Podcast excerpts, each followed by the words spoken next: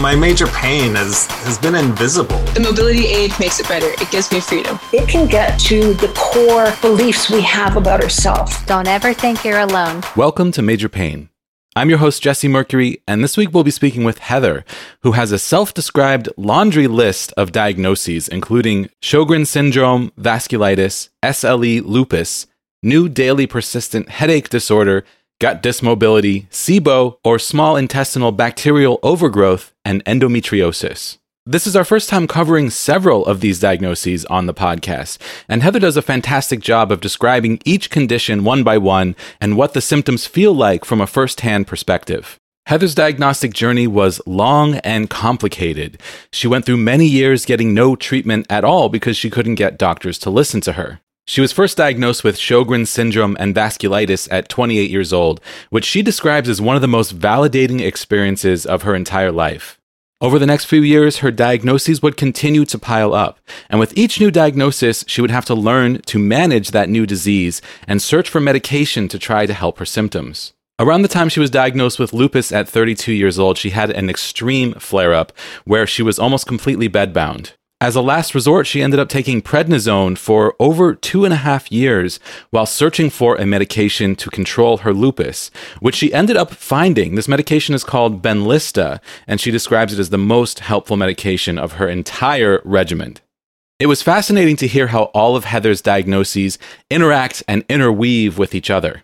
And it was amazing to hear about the lessons Heather has learned along the way, about being grateful for what she has and learning to keep fighting through such adversity. Heather was determined to find purpose within her medical upheaval and to make something positive come out of all of this pain. So she ended up creating a children's book called I'm the Biggest Helper with Mama's Autoimmune Disease. Since releasing this book to the public, Heather has received meaningful feedback that her story is helping other families cope with chronic illness.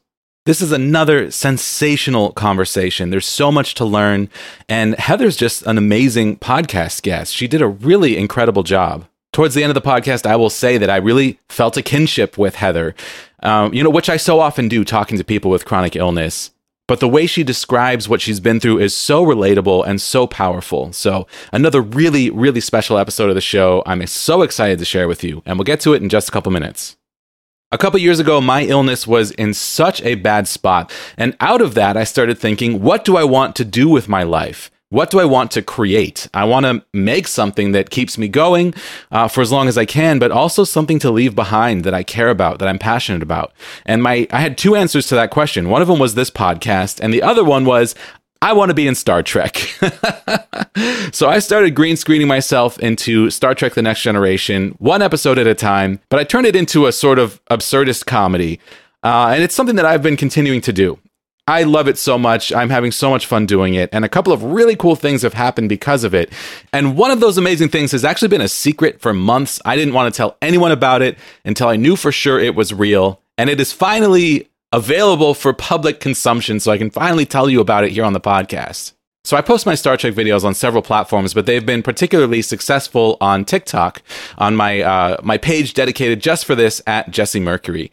And months and months ago, I was utterly surprised to see that I had been followed by Pandora Boxx, who is a world famous drag queen who's been on uh, RuPaul's Drag Race three times, um, in my opinion, most notably on a recent All Star season where she did an absolutely amazing job.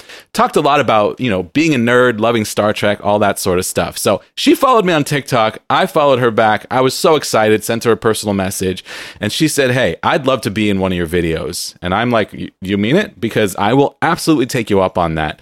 So I wrote a uh, skit for Pandora. I sent it to her. She loved it. She ended up filming her part of it, sending it back to me. I put this video together and it just came out last week. So, for the first time in my life, I was able to write something for an actual TV star who I respect and admire and see her deliver dialogue that I had written. It was an incredible collaboration, so much fun. She was so generous and incredible to work with, and her performance is absolutely sensational. So the video came out last Saturday, and I posted it on Instagram. I uh, I have my personal Instagram, Jesse underscore Mercury, and I made Pandora a collaborator on the post, which means that it shows up on my Instagram feed and her feed as well. And she has like four hundred thousand uh, followers on Instagram. I split it up into two halves and, and released the first half Saturday, second half on Sunday on Instagram. And the first half in particular really blew up. And it was just so much fun seeing all these comments coming in all day. And one of them was from Wil Wheaton. If you're not familiar, Wil Wheaton plays Wesley Crusher on Star Trek The Next Generation. He was on the show as a teenager, and he's actually in the scene that Pandora and I are green screened into. So I have now made a TikTok with a world famous drag queen, and someone from my favorite show in the entire world saw it and liked it. And I'm just riding high on that. A real achievement for me. If you want to check it out, it's on my TikTok at Jesse Mercury, Instagram, Jesse underscore Mercury, and YouTube, youtube.com slash Jesse Mercury Sci-Fi. For the best viewing experience, I recommend YouTube because you can get it up on the big screen. But the version with the most views, if you want to see, you know, other people's comments, that's over on Instagram. If you're enjoying this podcast, there are several great ways for you to support this show. Uh, I'll, keep it brief today and say you can find out all of the ways to support the show on our website, majorpainpodcast.com slash support. Uh, that includes leaving a positive review and rating on Apple Podcasts, or any other podcast platform, signing up to support the show monthly through Patreon with financial contributions, signing up through Rare Patient Voice to participate in research studies and surveys where you can get paid and support the podcast at the same time. Uh, there's links in the show notes of this episode, or you can just head to the website. As I said, majorpainpodcast.com slash support. I do have to thank our Patreon producers who are supporting this show at the highest tier of $25 per month. Steve Kavanaugh, Ensign Q, Trish O'Brien, Hipster Leia, and Chris Fowler. I did that out of order today, not sure why. But speaking of Chris Fowler, I'm heading to Florida this weekend for his wedding. I'm very excited about it. Chris was on the podcast uh, a while back because he's a pain researcher. Uh, fantastic episode if you haven't checked it out. I'm really excited to hang out, see him in person, go to his wedding. It's going to be awesome. I'll remind you, as always, that my guest and I are not medical professionals. Do not take any medical action based off what you hear on this podcast without first consulting your doctor. And in this podcast, I feel like that's particularly pertinent because we talk about a lot of really specific medications and specific things that Heather has done for her health, which is super, super helpful. I feel like getting to hear those specifics for anyone else dealing with anything similar is so helpful. But please keep in mind that, you know, this is one person's person's journey, one person's story. These things worked for Heather does not mean it will work for everyone. And it definitely does not mean that you should try any of these things before talking to your doctor. So, absolutely check with your doctor before doing anything based off what you hear on this podcast. And with that, we'll jump into our fantastic episode with Heather about her laundry list of diagnoses.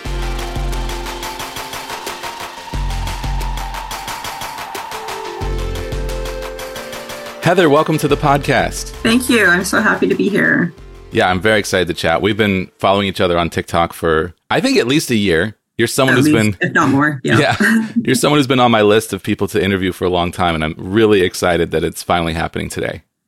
Yeah, so am I. Um, I've been following your podcast and uh, connecting with your audience, and I'm glad that I get to be a part of it today. Yeah, me too. Oh, that's awesome. So let's get to know you a little bit. Heather, why don't you tell us about yourself? My name's Heather. I was born and raised in um, Alberta, Canada, up north, and I am married and I have one seven year old uh, child. I worked in occupational health and safety for about a decade before I came ill. And right now, because I haven't been able to work, that I'm on long term disability, I am uh, just focusing on education and advocacy for individuals in the autoimmune disease world. Yeah, awesome. I've seen some of your advocacy online, and I, I have to share that you um, you shared this with me a couple days ago that you had been working on a children's book about um, autoimmune diseases, and I just want to bring it up right away because I, I read it and I loved it. It's so adorable. Can you tell us about that? Yeah, sure. Um, so in 2000, uh, in 2017, I went into a health crisis, and that's when I was uh, had to stop working and I got very sick and was bedbound for um, a couple of years. And for anyone that has ever been in chronic pain or dealt with being bedbound and sick, uh, depression often follows. And um, one of the ways that I helped to battle the depression was to find a project that I could work on that kind of distracted me from the pain. Um, and that project for me was writing this children's book. Um, the book title is called I'm the Biggest Helper with Mama's Autoimmune Disease. And it's based off of real lived experience between myself as a chronically ill mom and uh, my son. And uh, the story um, it's a children's picture book, so aimed at children's, you know, ages four to eight. But to be honest, it's great for adults that are wanting to learn more about autoimmune diseases as well.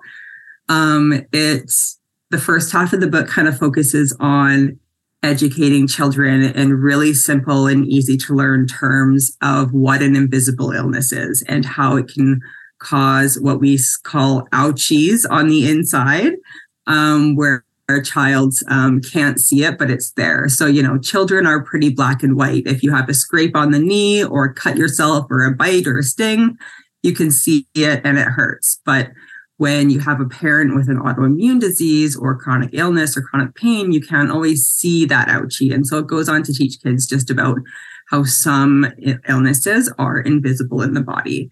And then the second half of the book focuses on um, giving examples of how a young child can help out a parent or a grandparent or a neighbor that might be dealing with a chronic illness. And it's simple things that children already know how to do. Um, some examples from the book are um, I can help my mom by putting on my own jacket and my own boots when getting ready to go outside, or carrying the groceries out to the car from the grocery store, you know, just like simple things that kids can already do. And one of my favorite pages in the book is at the very end when um, it goes on to give examples. If a parent is ill in bed but still wants to connect with their child, they can do things like reading or singing or writing uh, in bed together. Um, so yeah, it's just it's a really sweet book, and I I wrote it for my family because my son was having a hard time understanding why I was sick. I, he was four years old at the time that I wrote it. I, I self-published the book, so I went and you know I, I wrote it, and I had a friend who was an editor, and uh, I found an illustrator and a manufacturer, and I did all of that while sitting in bed, sick at home. Mm um, which for me was a really great accomplishment. And as I started sharing this book with friends and family, and then now a wider audience, I've gotten so much feedback saying that it helped other families, and that just that just warms my heart up so much. I'm just so happy.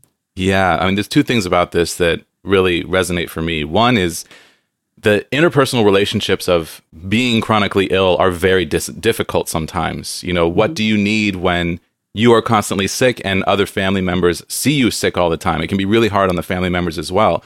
But to mm-hmm. to have that be between a parent and a child is a really, you know, unique relationship mm-hmm. where the parent, you know, is expected to be the one taking care of the child, but with a mm-hmm. chronic illness, sometimes, you know, we need kids to take care of us. Um, I don't yeah. have kids, but um, yeah. but yeah, I mean that's something that uh, really struck me about the book is sort of framing this as a way for kids to learn about how they can support their parents with a chronic illness. I thought that was really special.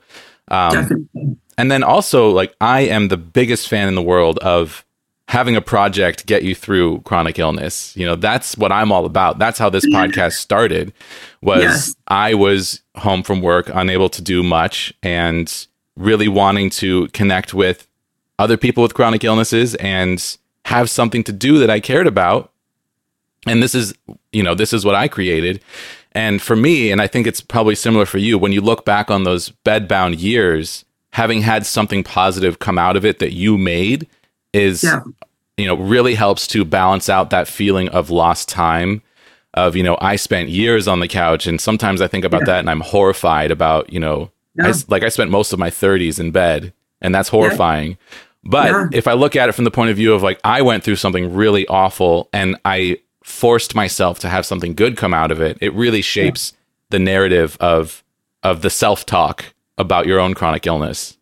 Absolutely. I definitely think that you and I um, connect on that level. Um, we both found a project that we were able to use to help us get through our own pain, but also find purpose in that pain and be able to give back to the chronic illness community.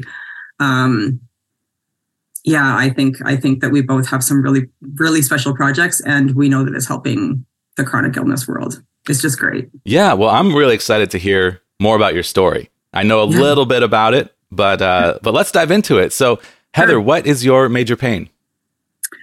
I have to say that I have a bit of a laundry list when it comes to major pain, or should I say a laundry list of diagnoses, and with each of those comes pain. Um, so my my first two diagnoses were Sjogren's disease and vasculitis um, at the age of 26, and then uh, fast forward a couple of years, I was diagnosed with SLE lupus and um, a headache condition called new daily persistent headache disorder. And um, as a result from my lupus and Sjogren's, I also have gut dysmobility or gut mobility issues, um, which have, which has created SIBO, which is small intestinal bacterial overgrowth. Um, so those are like that's me in a nutshell when it comes to diagnoses. Now, what is my biggest pain out of all of those? Um, it, it- to me, it depends on the day. Um, I definitely deal with a dynamic disability. So some days I might be up functioning, able to spend time with my family and kids. And there's other days where I am bedbound for a couple days or a week at a time. Um, the things that I'm struggling with most right now are just getting used to my baseline with my Sjogren's and my lupus. Um, I went into a health cri- so if I go back and do a bit of a timeline for anybody that's curious, so I first got sick at the age of 20, um, right when I met my boyfriend, who is now my husband. And it's a bit of a funny story because about six months into us dating, um, Mark, my husband, uh, my boyfriend at the time, sat me down and he's like, Heather, we need to talk. And I'm like, oh, great. Like, you know, all my my mind starts racing. Like nothing good ever comes out of the we need to talk conversation, right? So we sit down at the kitchen table and he looks me in the eyes and he says, Heather, I need to tell you something. You are sick and you need to go to a doctor. Wow. And I was like, I was caught off guard and confused. Um, and I said, What do you mean? And he's like, You are in pain every single day. You get sick every time you eat. You can barely go to work. He's like, You, like, that's not normal. Mm. You need to go to a doctor. And so that was like the first time in my life that I realized that I was in chronic pain, and only because somebody else pointed it out to me. And for anybody that has had um, that has had an autoimmune disease, a, a lot of them they they come on very slowly, right? And, and it kind of builds over time, and you get used to the pain, and then it's Mhm. only until somebody else realizes it and tells you that maybe maybe you come to that self realization. So age 20 was the first time that I realized I was sick. And so with his help, we started going to doctors and trying to figure out what was going on and lots of tests. And, um, you know, Western medicine did not help me at that time. I turned to Eastern medicines and had some, some improvement, but not enough. Um, fast forward eight years. So at the age of 28, is when I finally got a doctor to recognize my symptoms and referred me to a rheumatologist who, as soon as she looked at me and my chart and my blood work, she says, You have Sjogren's and you have vasculitis. Like, I don't even need to do further tests. Wow. So, eight years, it took me eight years to get those first two diagnoses. What what did you do to get this doctor to listen to you? What was the difference with this doctor? Okay, so um, with vascul, if you if you're not aware of what a vasculitis is, my vasculitis is um, a, a big rash, really really painful rash that comes on um, and lasts for about three to seven days for me. And um, I would take pictures of the rash and I would bring them into doctors, and they'd say it just looks like a heat rash. It just looks like a heat rash. Um, and it started really small on the tops of my feet and then every time that i would have a flare up it would start growing up my legs to the point where the last major flare up that i had was mid thigh uh, from my ankles all the way up to mid thigh like completely red so painful. I couldn't walk. I would be bawling my eyes out sitting in ice bath. It was horrible horrible experience. So only once i actually started taking those pictures to the doctor along with my long list of symptoms did the doctor put two and two together and say, hey, this is probably something rheumatic? I'm going to send you to a rheumatologist. It's such a, it feels like such a no brainer to take pictures or to take video when you have intermittent symptom, symptoms, but mm-hmm. it took me forever to figure that out. Like that's so, so important. Mm-hmm. Um, if you are just starting out on your diagnostic journey, when when you're in the midst of it, make some proof to take to the doctors because they will not listen to you unless they can Absolutely. see it oftentimes it's so true. Like for me, it was just going in and complaining of all of these things that were going on. And because I wasn't always showing symptoms, I was told, well, it's not really that bad, or oh, maybe it's just, you know, like a mental health thing, or maybe we'll just try this medication, but I don't think it's this, you know? So it was only when I had like hard concrete proof of like, hey, this growing rash is going up my legs. what's going to happen when it gets to my organs? Did mm. the doctor say, oh, yeah, like this could get serious really fast. We need to look into it. How did you feel at 28 after eight years of, you know, banging your head against the wall and not having anyone listen to you to finally not only get someone to pay attention, but to then find out that you have two diseases at the same time? What was mm-hmm. that? What was that feeling? Um, I mean, I don't think I've ever felt validation as like deep as I did in that moment. Like mm. to to finally be able to say to myself, "Hey, I'm not crazy for feeling all of these, all of this pain, all of these symptoms. Somebody is finally seeing me, and I was so thankful for that."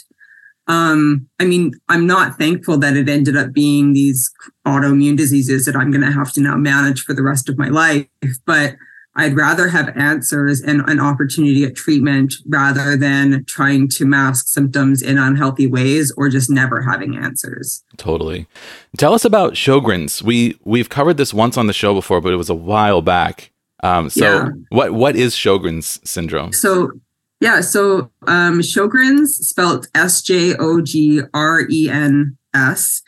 Um, is pronounced Sjogren's. It's a hard, it's a hard pronunciation. Most people don't even attempt it because of the way that it is spelled. Uh, the spelling comes from the uh, the person who discovered it, Henrik Sjogren, who was an optometrist um, over in Sweden um, back in the early 1900s.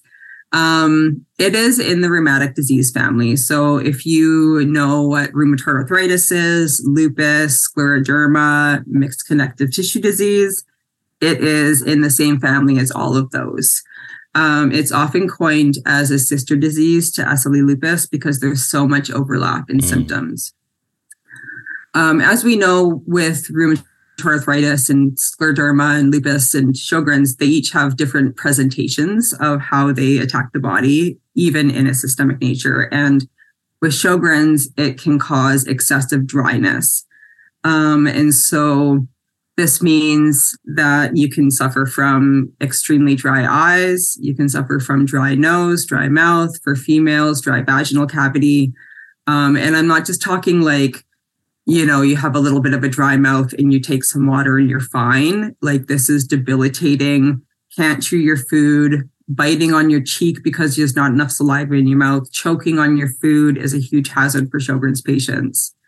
Um, with dry eyes, um, if you've ever been in like a sandstorm or a windstorm and had a foreign uh, like a foreign piece of dirt or dust or sand get stuck in your eye that's often what it feels like to live with sjogren's day in and day out. Wow. Um great description. it, wow. Yeah it's if you've ever dealt with with that that's very very much like living with sjogren's. And um unfortunately when it comes to prescription medication there isn't a whole lot of options out there. There's a few things, but as we know with medications, um, there's always side effects, and not every medication works for every person. So um, it takes it takes Sjogren's patients, from my experience, a lot of time to figure out what works for them when it comes to medications and over the counter products. That's Sjogren's in a nutshell. So, how did that go for you once you get your diagnosis? Um, and you start going through the process of trying different medications, mm-hmm. um, did you find anything that worked for you? And how did you learn to in- incorporate both of these first two uh, diagnoses into your life? I was given naproxen and hydroxychloroquine or Plaquenil as first line treatment for the Sjogren's. And I had an allergic reaction to both of those medications. The next medication that was recommended to me was Imuran, and I didn't feel comfortable going on that at such a young age.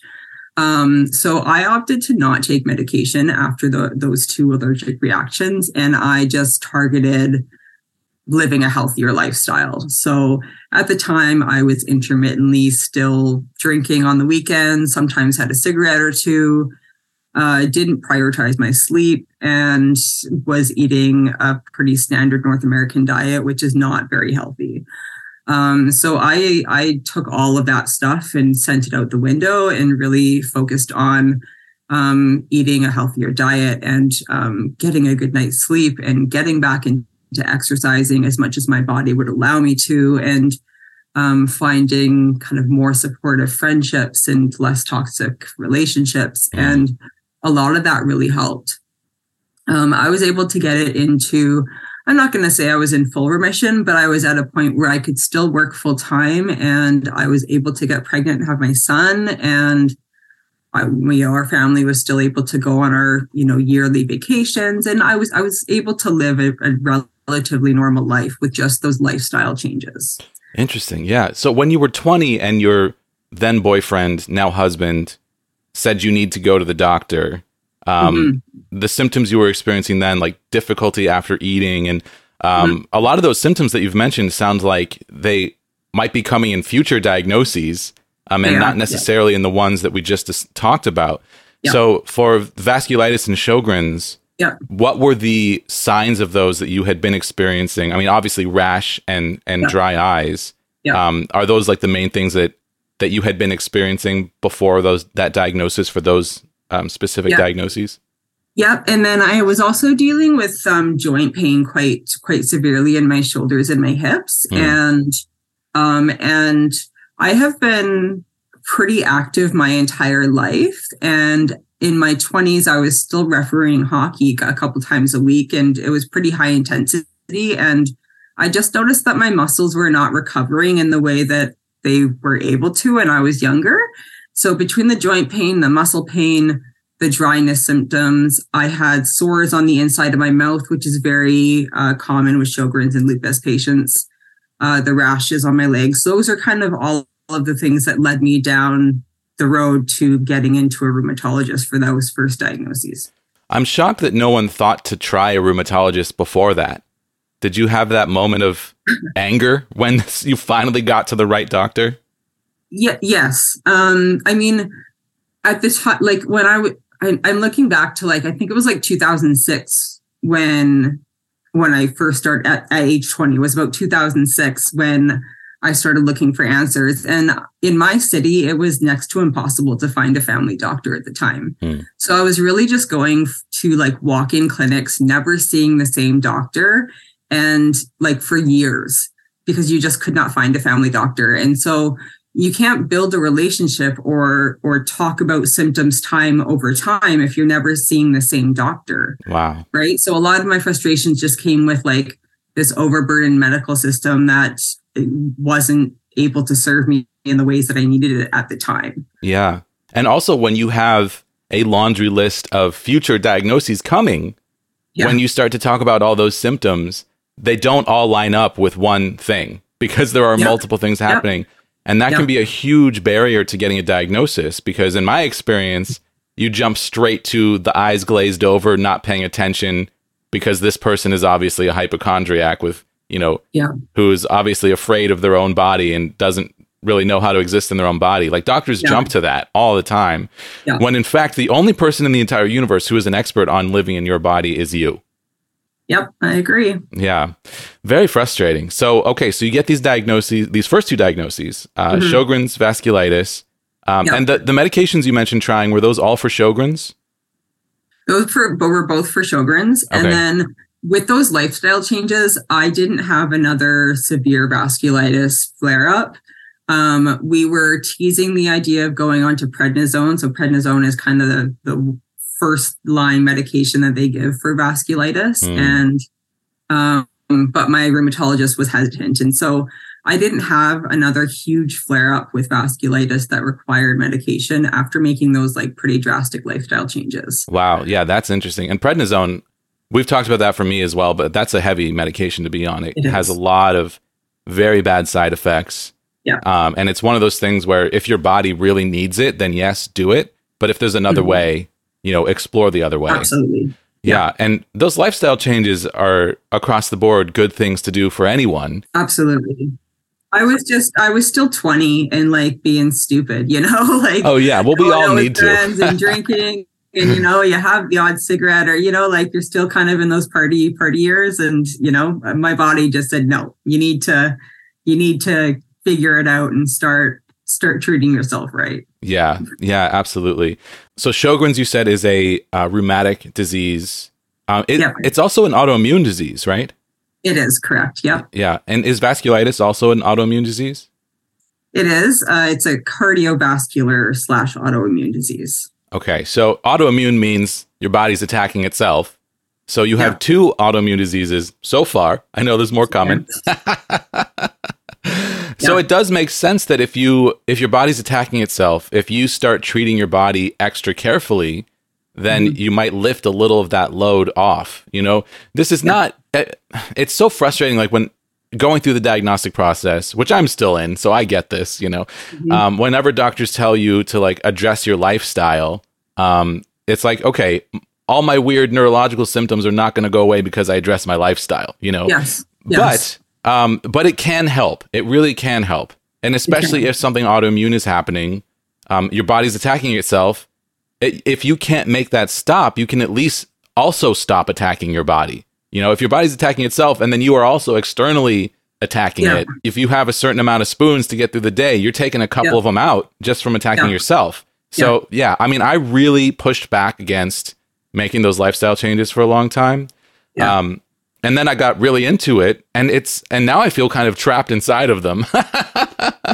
like I can't. I Yeah. now when I cheat, Because if you deviate, yeah. yeah, I get so sick, and that's Yeah. how I know that I'm on the right track. Yeah. But um, it's re- it's and it sucks. You know, it sucks to have to make those choices.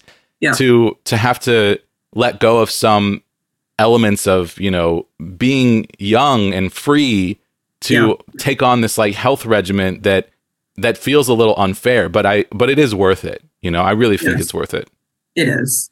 Yeah, I agree. Um, it would be nice to have a vice every once in a while because it Right. feels like everybody else in the world does. yes But um, but when I look back and see, you know, some of the gains that I've had because of healthier living, you know, and the moments that I've been able to spend with my family, um, because of those, like it's worth it in the end, right? yeah and and like you said like lifestyle changes aren't going to um they aren't going to cure you of everything that's going on in your body. But the way that i kind of view it is um is your immune system is kind of like a fire. And if you don't have healthier lifestyle choices it's like a fire going into like a dry forest. And like it's just going to go up in flames and you're going to be miserable and you're going to like it's going to go it's going to die faster. And if you're doing like healthy lifestyle choices that to me that's like a damp forest fire. Like it's not pouring rain on the forest fire but it's enough to like slow it down so that you can catch your breath and figure out where you can focus your energy on. And so um you know if if anybody is out there like struggling with their just like so much pain lifestyle like simple lifestyle choices can help to improve it enough so that you can kind of like catch your breath and try and figure out where you can make the next change. And it, it might be like the smallest thing, like drinking lemon water in the morning instead of a coffee. Mm. Like and like and maybe only once a week, right? Like you can you can start small, but if if you start even just a little bit, I I believe that it can help improve your life a little bit. yeah absolutely and it's tough to be young and to go out and not be able to drink when everyone Mhm. around you is drinking um yeah. and that that's a complication you know um but for a lot of us the alternative is not going out you know because if you have that drink sometimes your body will rebel against you um so Yes. and then you're stuck on the couch so it's all you know with with chronic illness, you often have to let go of what you want and just go with Mm-hmm. the thing that is the best version of what your options are. And I Yeah. mean, that's compromise. That's life. That's a good skill to have. And I feel like the more I've sort of veered into the direction of like finding my best way through instead of making sure that everything is what I want, I feel like I've been kind of happier because I Yeah. was living in a very in a more selfish way. Yes. Um, so like having gratitude for what you can do instead of fighting against uh, you yourself. Yeah, Yeah. Instead of fighting against what you can't. Yeah. I think that that's really, really helpful mindset. But it's also, all of this is a process that takes years to, to get to as you're living with chronic illness. Yes. Yeah, I think that um, anybody that's been dealing with chronic illness, chronic pain, autoimmune disease, fibro, um, there's always resistance, right? You want to resist because you want this, you know, lifestyle that maybe your friends are, are living right now. But the sooner that you kind of like give in and learn to grieve certain parts of yourself that aren't there anymore, or you might not get back, um, grieving is the gateway to healing um, some of those emotional aspects of living with chronic pain. Yeah, that's very true. So what's next for you in your story? um, yeah, so diagnosed in uh, when I was 28 with those two autoimmune diseases, and then um, fast forward a couple of years, and my husband and I um, got pregnant and had my son. Um, my pregnancy was amazing. It happened. I've heard this from a lot of other um, females that have gone pregnant, where their autoimmune disease kind of like it just like dissipates and goes away. Mm, So for nine months, I was like pain free and it was so marvelous. it was so wonderful. Um, but post birth, um, it came back and hit me hard. Um, my autoimmune disease, like my Sjogren's, was really, really bad. I, I was suffering from really bad blepharitis, which is inflammation of the eyelids. Um, that just caused like issues, even like opening my eyes to sunlight. Um, but but we managed through it and uh and again like got back to work got back to you know day-to-day life with a young child um was still able to go on our family vacation together um back to a seemingly normal life um and then in 2017 which is a couple years ago uh, my husband and i wanted to expand our family again by having another child and so um, i got pregnant and unfortunately had a miscarriage. And that miscarriage physically in my body caused my autoimmune disease to go haywire. mm, And then uh, six six weeks after that miscarriage, I had another trauma that hit me really hard, and um, I suffered from really bad depression and PTSD because of that. And it took me about a full year to recover uh, mentally and emotionally from those two back to back traumas wow. um, I took some time off of work. I was working part time during that year. And then at the end of 2018, so about a, a year later, I got back to working full time and I started to notice that things inside my body were not right. Like there was definitely something going on. And so I called my rheumatologist and asked her if I could do some blood work and come in and see her um, like on a like urgent appointment and she was able to accommodate and so i did my blood work and i went in and i um i was talking to her about like my my pains and and how it was impacting me um and she looked at my blood work and she said yeah i had suspicions of this but i'm going to be giving you a diagnosis of SLE lupus um and so i was diagnosed with lupus in 2018 Wow. Um, I'm so sorry to hear about your miscarriage. Um, yeah, and it's amazing how trauma can impact everything else about our bodies, you know? Mhm. Yeah. And that's also so interesting that during the time when you were first pregnant, that your um, your body was sort of uh, in remission. And yeah that must be a really conflicting feeling to be like, oh wow, this is what it feels like to to be out of pain.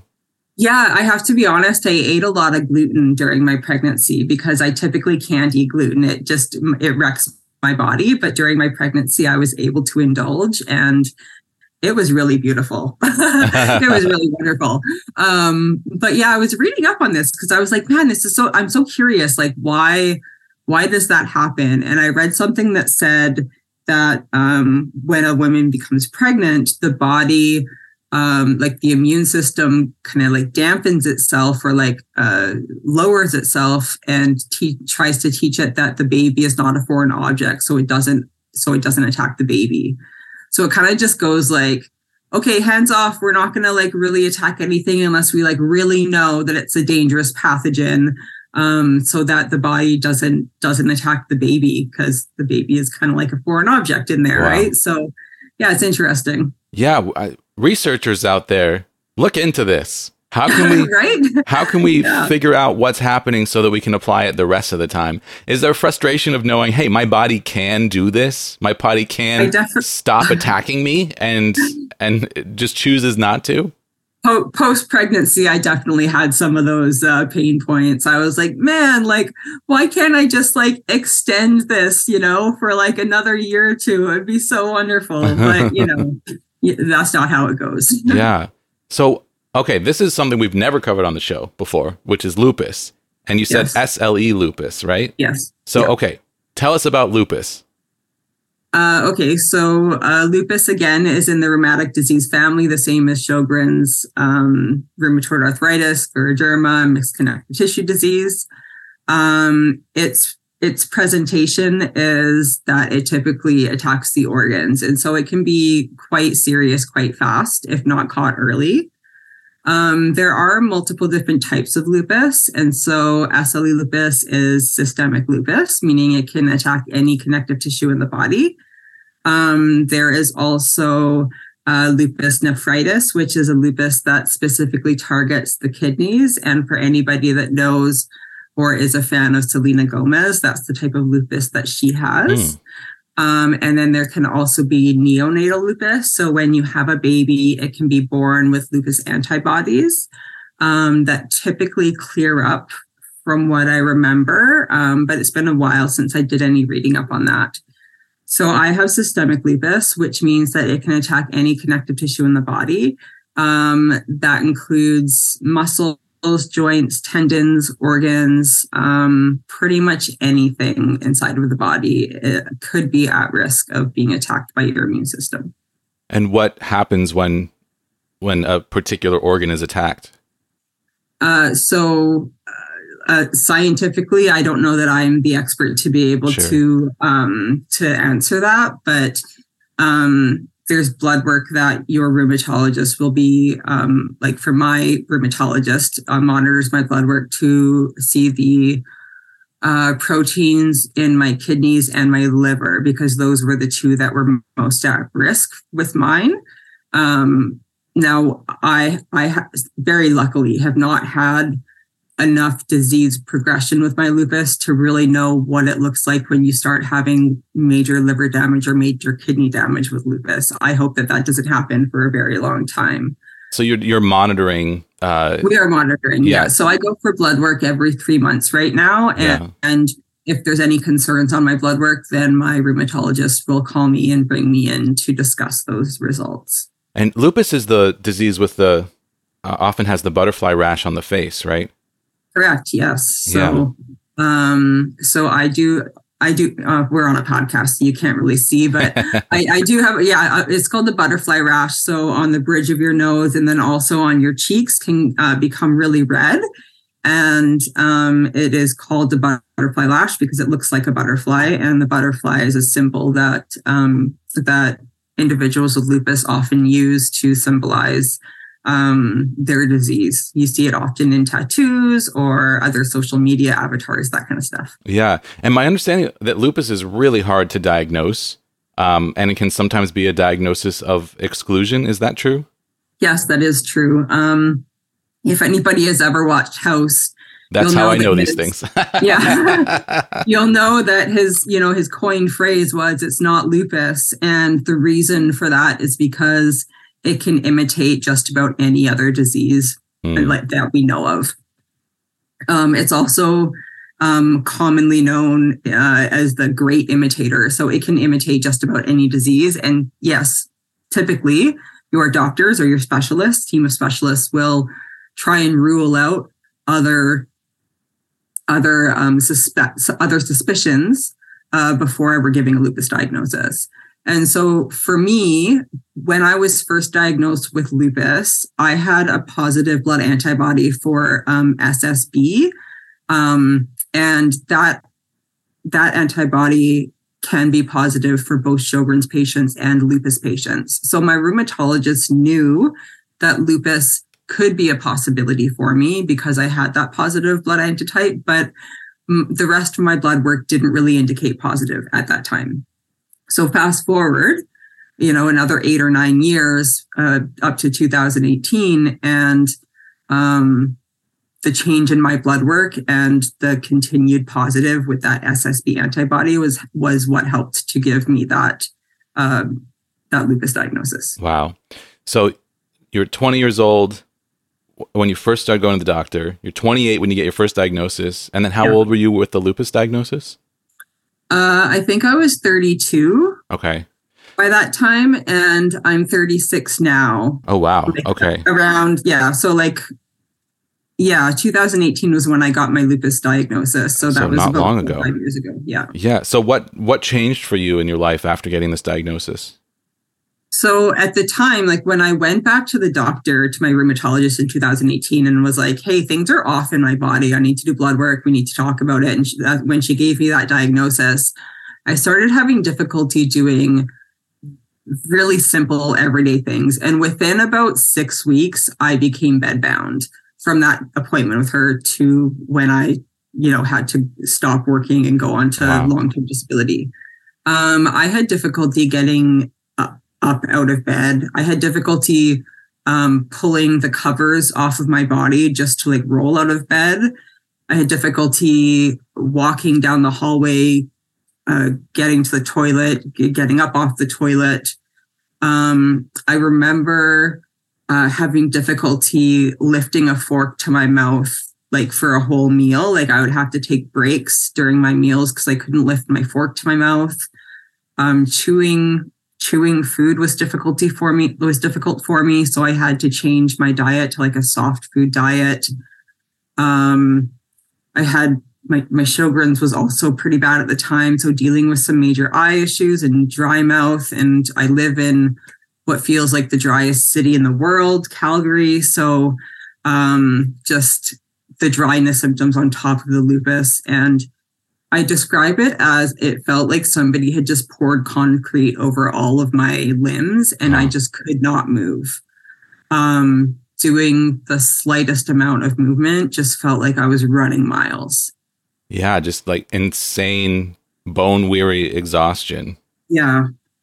And yeah, and a lot of and a lot of muscle pain like all over my body and like I couldn't you can't sleep because of the pain and then when you don't get good sleep the symptoms get worse and it was just like a horrible cycle. Um, and then my inflammation was continuing to grow during that time. I was still doing blood work and um, when my rheumatologist gave me that lupus diagnosis that is when we decided to start imuran um, which is a, a medication um, given to help target uh, the immune system in the body it's a cytotoxin, so uh, a chemotherapy drug. Mm. Um, and the unfortunate thing about starting a lot of the medications for these rheumatic diseases is that you have to start the medication and then wait several months to see if the medication starts working. Yeah. So I started that medication in about November of 2018.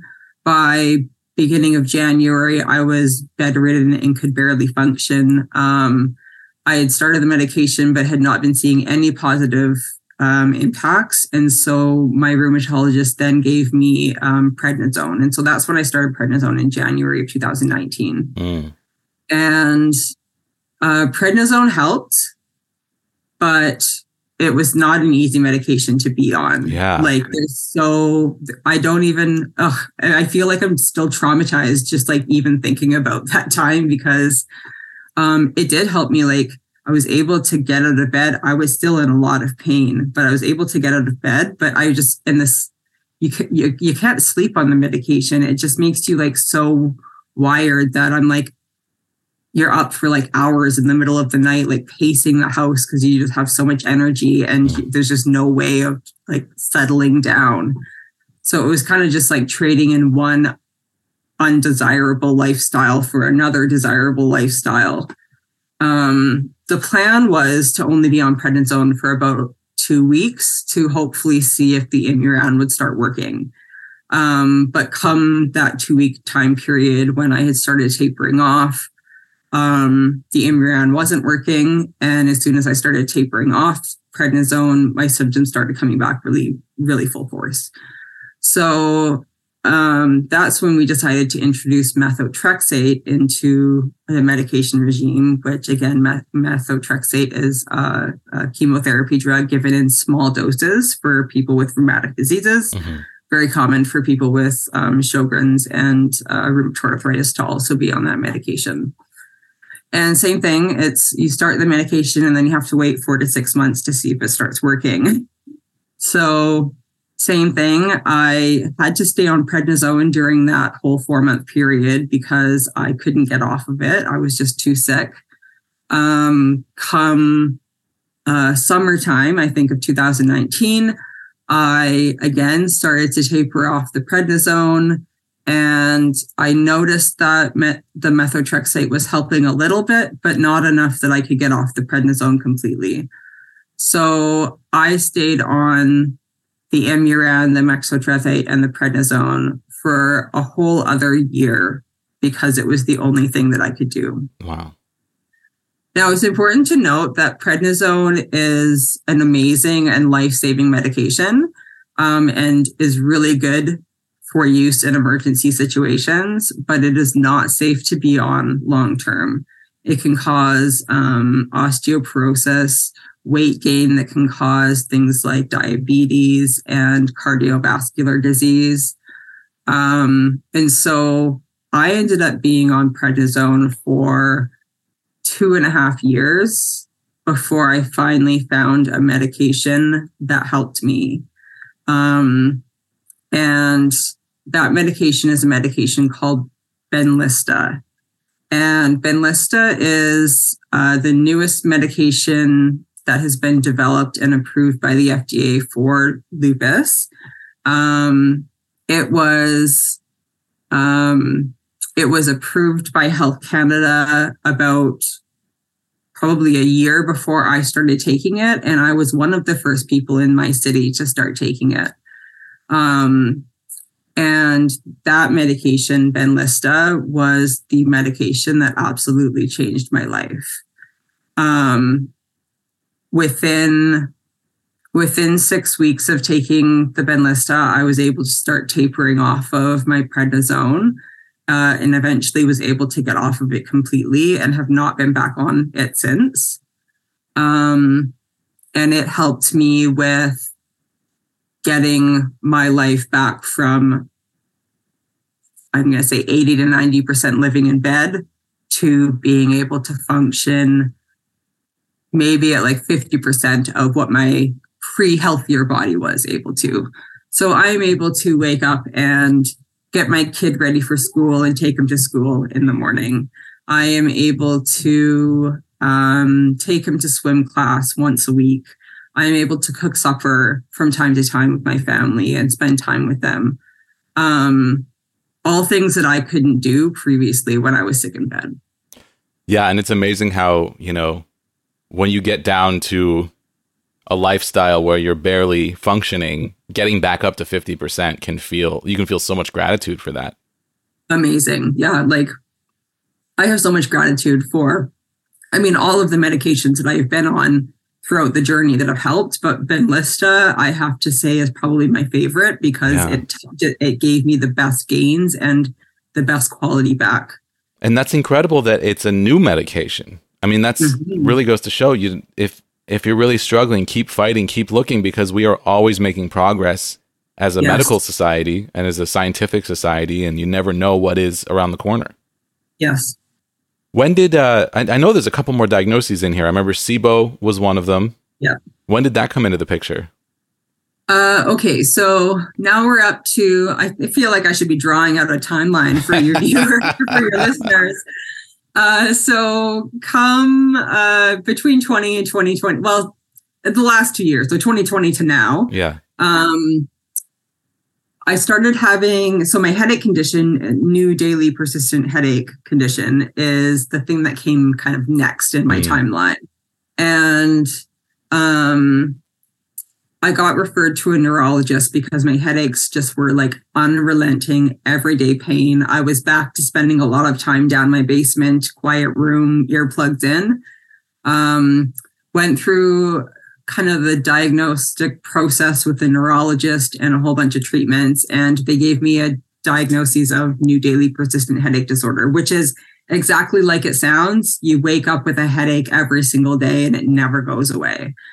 And so for people that have this diagnosis, it could be either a migraine headache or a tension headache or a mix between the two.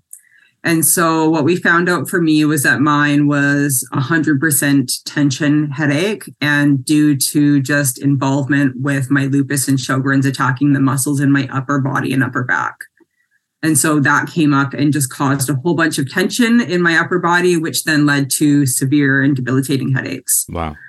Um, I am really lucky that I am working with a really great team to manage those headaches, and the treatment is um, a bit extensive, but um, I'm happy to be on it now. Uh, I get Botox every three months to help with my headaches, and um, I'm on a medication called tizanidine, which is a muscle relaxer that helps with my lupus and Sjogren's muscle involvement and I have gone in for um, I call them nerve blocks, and it's with a medication called bupivacaine, which is the freezing uh, medication that you go like when you go to the dentist and they freeze your teeth or freeze your nerves to get dental work done. Uh, it's that medication, but they give it to you in needles throughout uh, different points in your head to freeze your head. Um, so that, and then also the same medication in a needle that goes up up your nose uh, to freeze like in and around and behind your eyeballs is called an SPG block. Um, but again, it, all of that treatment has helped me to get back to a place where I can function and spend time with my family and work on some advocacy and education with our communities. So. Wh- where are the Botox injections? Uh, so so they're all over. So the the nerve block and the Botox injections are just points kind of all over your head. So there's there's two across each of the eyebrows, and then a couple across the, your front hairline, a couple across your back hairline, and then a couple on the top of your head and behind your ears. Okay, and then how often kind of do all kind of all over the place. how often do you have to go in for these injections? So Botox is every three months, and then nerve blocks can be done once a week. And for I'd say about six months, I was getting them once a week. And as the Botox and tizanidine started working better with my body, I now almost don't need them at all. I go in for the needle that goes up my nose probably once every three months as well.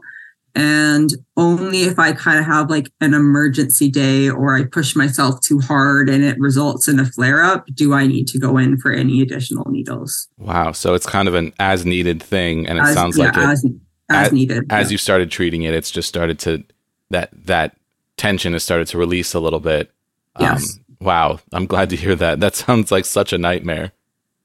It was, I mean, going through the diagnostic process and trying new medications and being poked with a ton of needles, like none of it's fun.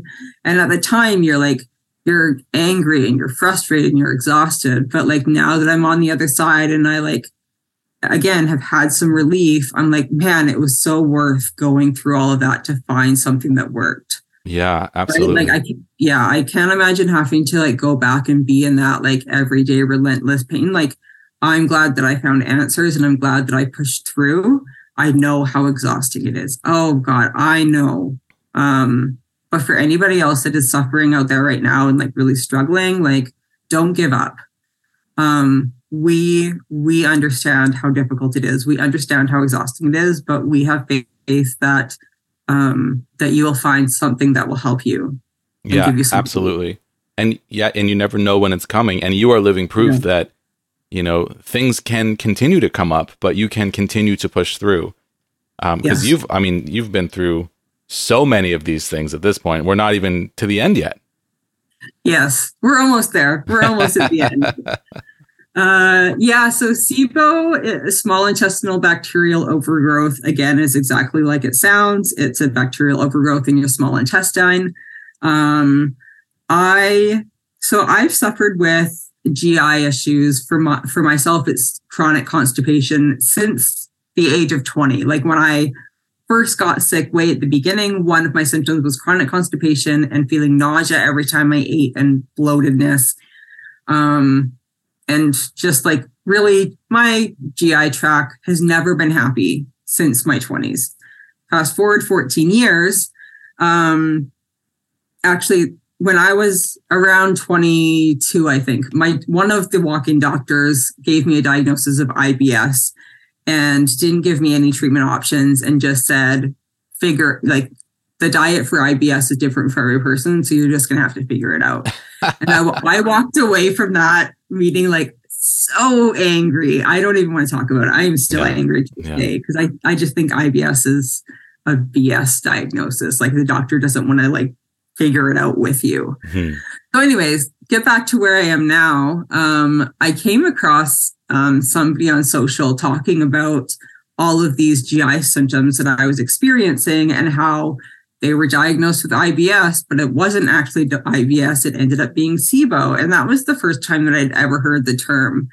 And so I was like, what is this? So I went to Google and I started doing some research and reading other patient stories and reading other naturopathic doctors. And I was like, I am sure that I have this. I like, I, I hands down 100%, I'm sure that I have this. I diagnosed myself there on the spot.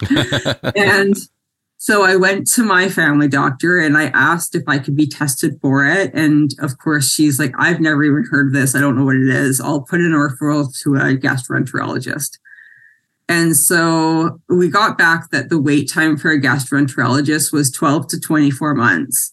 And I was like, you have got to be kidding me. I was like, I can't wait that long. I was getting sick every time that I ate at this point, and I was just miserable. So I ended up finding a company online, a lab, a laboratory company that um, helps you do an at-home test. So they send you the information and materials to do the testing at home, and then you send the vials back to the lab, and they test and give you the results. So I ordered that and did the test, and it came back like off the charts positive for SIBO. And so um, I took that back to my family doctor, and she went back and forth a couple times with the GI, but they weren't really able to help. They kind of just didn't dismissed dismissed it. Hmm. So I ended up finding a naturopathic doctor um, who specializes in SIBO and has helped patients with SIBO. And I brought in my test results to her, and uh, she's really great. I absolutely love her. Um, not only is she helping me to manage and treat SIBO, but she's looking at my body as a whole and looking at other areas where she can help me as well. Um, and I'm still actively trying to treat my SIBO. I have a type of SIBO that is very, very difficult to get rid of. Um, so I'm still kind of actively working at it and um, working on treatment with her right now. Wow. Do you, I mean, it sounds like SIBO is sort of a developing area of research, and it's frustrating when you test positive for something like that where the doctors don't know much about it because it wasn't taught Yeah. when they were in medical medical school, and Yes. oftentimes doctors are very resistant to um, incorporate things like this into their practice. Yeah. You know, like I'm currently being examined for mast cell disease or uh, mast cell activation syndrome Yeah. and i'm i feel so insanely lucky to have found a doctor who not only knows what it is but has treated people for it before my new my new allergist um and he's doing amazing by me which is so great but i you know my mom knows someone else who's being examined for that and her doctors are like her allergist says yeah i don't even know if this is a real thing it's so insane Yeah. you know it's just Yeah. like oftentimes feels like luck of the draw whether or not you find a doctor who is up to date on current Yes. things. But the other side of that is that current things often change a lot because the research is relatively new And Yeah. you know, science, the goal of science is to always strive for truth and Yes. you know, take a hypothesis and test it. And sometimes things can seem correct for a long time before they are proved incorrect. So, Yeah. I mean, that's a, that's an aspect to this as well. But um, oftentimes, patients like us are left to take things into our own hands and just keep trying and keep pushing. Um, Mm-hmm. Yeah. Have you are are there any promising angles on SIBO that you have found that might be helpful? So for me, so there's there's two different types of SIBO. So the first one is hydrogen dominant, and the second one is methane dominant. And basically, what happens is you have bacteria in your gut that eats up the fiber and sugars that you eat, and uh, as a result, um, output hydrogen or methane. And so, um, for individuals with hydrogen dominant SIBO, there is an antibiotic called um, rifaximin. And for methane dominant SIBO, there is a antibiotic called neomycin. And um, these antibiotics, from what I, I'm just going clearly off of what my naturopath has taught me, um, they are not systemic antibiotics. They target just the gut microbiome, and but they're not very popular. And I believe that they're pretty expensive. So if you don't have insurance, a lot of people it's not an option for. Um, so if you're dealing with SIBO, so if you think you might have SIBO, the first thing I would recommend is getting a SIBO lactulose breath test. That's the testing that you can get done either through a naturopathic doctor or through the company that I bought from. I believe it was like SIBOtestingcanada.com or something. If you Google it, it'll come up. And uh, so doing the testing first so that you can see what type of SIBO you have. And then from there, you can figure out whether you need one or both of the antibiotics to be able to target your SIBO. Are there dietary adjustments that can be helpful? Yes, there are. Um, I don't have the list in front of me, but my naturopathic, the reason why I went through a naturopathic doctor rather than my GP was because my naturopathic doctor believes that food is medicine and is educated on how food can impact the body. Mm. And so she gave me a PDF printout that talked about, um, it kind of gave me like a list of what is uh, safe food and what is not a safe food for about six weeks for the first phase. And then you go on to the second phase where they add in a little bit more onto the safe food list and the not safe food list while you treat it. Wow. So it's kind of some trial and error involved, like so many of these little bit. things. Yeah. Is that did we hit every diagnosis? I feel like you mentioned six, and I think we're we're short one. There, there was one more that I uh, think that I forgot to mention at the beginning, and that was endometriosis. Oh wow. Okay. Yes. Yeah. Uh, so, and I'm still, I'm still figuring that one out. I was only diagnosed with that about a year ago. Um, I've had debilitating, painful periods since the birth of my son. Prior to that, I was always on birth control, never really had any issues, and then had my son. And then after that, I never went back onto birth control. And my uh, monthly cycles have just been erratic and uh, painful, like crying on the floor, can't function, painful. Um, and I've been working with my uh, naturopathic doctor to manage that as well. Um, she's given me some herbal remedies that have helped a little bit, um, but it's still hit and miss right now. Wow. So you've been through an insane amount health wise. Yes. When you stop and reflect on that, it, how do you feel? Because is there a sense of, you know, this just, I mean, it, it is not fair. You know, you've been through so much and it isn't fair. But do you ever feel that weight? Um, I do. I do get like I think sitting here and talking about all of it for an hour when I like I like feel a little bit overwhelmed. Like when you sit here and ask me, "Oh, isn't there one more diagnosis?" and I go, "Oh yeah, there totally was." Like it's overwhelming to think like I can't even keep them all straight in my in my brain, but when I really sit down and like think about it, I'm just grateful that I have been able to heal from a lot of it. Mm. You know, not physically. Physically, I'm not going to be able to get back to where I always was, but emotionally and spiritually, I have been able to kind of come to peace with some of the pains, the diagnoses, and the traumas that I've had in my life. And again, we talked about this a little bit at the beginning of the interview. One of the ways that I've been able to make this pain um, something into something positive was by finding a purpose through it. And for me, that was writing this children's book Mhm. and being able to connect with my child as a parent with chronic pain and chronic illness. And now I'm at a place where I can take the pain that I lived and help other families around the world as well through this book. Yeah. So it like it kind of it kind of makes it worth like it was worth the pain if I know that I'm being if I am in a position to be able to help other people not suffer as bad as I did. Yeah, creativity is therapy. And you know, you've mentioned a, a little bit the mental health strain of going Yeah. through all this and periods of deep depression and you got yourself through that, you know, and mm-hmm. sounds like in large part by refocusing your energy onto something positive and and making something that has real positive impact and Yeah. giving yourself back that sense of purpose and creating a sense of purpose inside of this chronic illness situation. So I really Yes. commend you for that. That's really powerful. Thank you.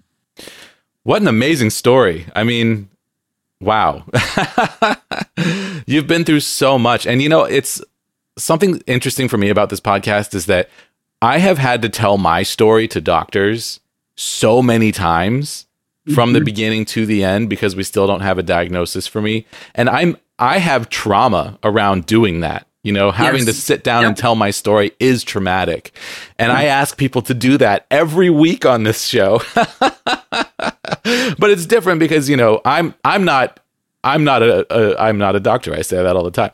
I am not a doctor. I can't help. You know, I'm just here to listen. And Yeah. I I feel like when I the thing that I didn't get throughout that history was being able to tell that story to someone who was just listening. You know, I feel like it's a little different, but It is. but I do feel sometimes I feel a little guilty of asking people to tell their story that they have had to tell to doctors over and over in this setting. Um, but you just did a really amazing job. Yeah, I'll just put this out there. I am not traumatized by sharing the story with you and our listeners here today. Um, I am you. I am I I have processed a lot of that pain and I am just here to try and help other people and I will share my story over and over and over again if it is going to help other people. Yeah. Well, I felt a real kinship with your story, you know, listening to you talk. Completely different symptoms and, you know, different illnesses, but that journey of searching and having to continue to exist without knowing what's wrong with you. And then in mm-hmm. your case, finding out what the answers are, but then still having to fight to find the right medications. Yeah. You know, sometimes just existing is a fight. And sometimes mm-hmm. just doing the bare minimum basics is such a struggle. And Yes. to get to that point where you're doing it and to feel the gratitude for the for whatever it is that you can achieve um like that is such a powerful overwhelming sensation because you often think back to your younger self and how that person would not feel this gratitude for making dinner right now. Like i was able to go do some yard work for the first time in like 15 years. I mean i haven't had a yard to, to work on. Um, my partner and i are moving to a new house and we haven't moved in quite yet. Uh, but we're you know I went over to try to rake up some of the leaves and trim back Yep. one of the bushes, and I the whole time I was in awe that I was able to do it because I have not you know been able to be physical like that in so Mm-hmm. long. And I used to look at doing yard work as the biggest chore in the world, you know? Yes. Nobody wanted to spend their weekend doing yard work, right? yeah. And now I'm just like, oh my God, this is pure bliss. I'm outside, I'm using my body, I'm doing something where I can see the result immediately. And I just, it was an absolutely bizarre feeling. I was so grateful to be doing it. And if you look at me in my early 20s, the last time I lived in a house, uh, when I had to like water a lawn or trim back things. It was always such a chore. It's like you have to drag me out there. Sometimes I'd kind of like it while I was doing it, but just the thought of doing it was just, you know, I don't want to do that. I want to do what I want to do. So, yeah. yeah, I mean, it's just fascinating how being sick all the time changes your priorities. Mm-hmm. Yeah. yeah. Well, I I'm so impressed by your resilience and your perseverance. Um, I've loved talking to you today. Like I said, I feel this, you know, there's this particular feeling I get talking to other people who are chronically ill and mm-hmm. just feeling just seen, you know, just by hearing your story, I feel like my story makes more sense. So I really, really appreciate um, everything you've shared with us today. But before we go, um, I have to ask my my favorite last question, which is, you know, given everything that you've learned about uh, your body and chronic illness and your journey, if you could go back in time and address yourself in your early 20s when you're maybe partying and, you know, having drinks and maybe a cigarette or two and what would you tell that person? And I know that it's like really hard to make yourself listen in your early 20s. But, you know, if you could give yourself a message back in time about what you've learned about your own body and your journey, what would it be? Uh, oh, wow. That is a loaded question. Um, I think that I would go back and tell myself two things. Number one, listen to your body. Um, because I often used getting to the weekend and having drinks as a way to like not deal with the pain right? Drinking takes away the pain. Mm. so for me i think it would be telling myself number one to start listening to your body and like paying attention to the pain. And number two i would tell myself to uh, stand up to the male doctors who ignore dismiss or gaslight me. Mm, wow, that's so important. And that's a scary thing to do to stand up to mm-hmm. a doctor. Mm-hmm. Yeah. Wow, great advice. Um, Heather, thank you so much for your time today. Please tell our listeners where we can go to find you, to find your book, your social media, anything like that. Absolutely. Um, if you go to www.spoonyselfcare.ca, um, you can find me there. It has links to all my socials. It has information about the book and where to buy it. Um, it's available on Amazon Canada and US. And um, if anybody wants a personalized signed copy of the book, maybe for themselves or for a special somebody for the holidays coming up, um, I do have a listing inside of my Etsy shop um, where people can order a personalized copy as well. Awesome. Sounds great. And I will tag you on uh, TikTok and Instagram if Thank you. anyone wants to f- have an easy way to get in touch with you. Um, well, thank you so much for not just sharing your story, but for teaching us about a bunch of diseases, a few of which yes. I, I knew almost nothing about and that we haven't covered on the show before. So, an incredible job today. Thank you so much for your time and for coming on the show. Thank you for having me. Thanks for listening to this episode of Major Pain. I'm Jesse Mercury, your host and the producer of this podcast. Artwork by Egg Salad Salad. Our theme music is the song Time Machine from my sci fi synth pop album, available at jessemercury.bandcamp.com. Send your thoughts or questions to our email address, majorpainpodcast at gmail.com. You can also use that address to find us on PayPal. Tips are greatly appreciated. Don't forget to leave a positive rating and review on Apple Podcasts or the podcast platform of your choice. Find more information about this show or leave a comment on any episode at our website, majorpainpodcast.com. Major Pain is supported by listeners on Patreon. Thank you to our $2 per month supporters, our $7 per month patrons Naomi Adele Smith, Sunny Roberts, Laura Stevens, Brooke Walters Schmidt, Kelsey Madsen, All Around Foundation Waterproofing, Danielle Signorelli, Alexandria Henderson, and Justin Minnick. And our $25 per month producers Steve Kavanaugh, Chris Fowler, Ensign Q, Trish O'Brien, and Hipster Leia. Learn how you can support the show while receiving special recognition, gifts, and monthly bonus episodes at patreon.com slash majorpain Pain Podcast.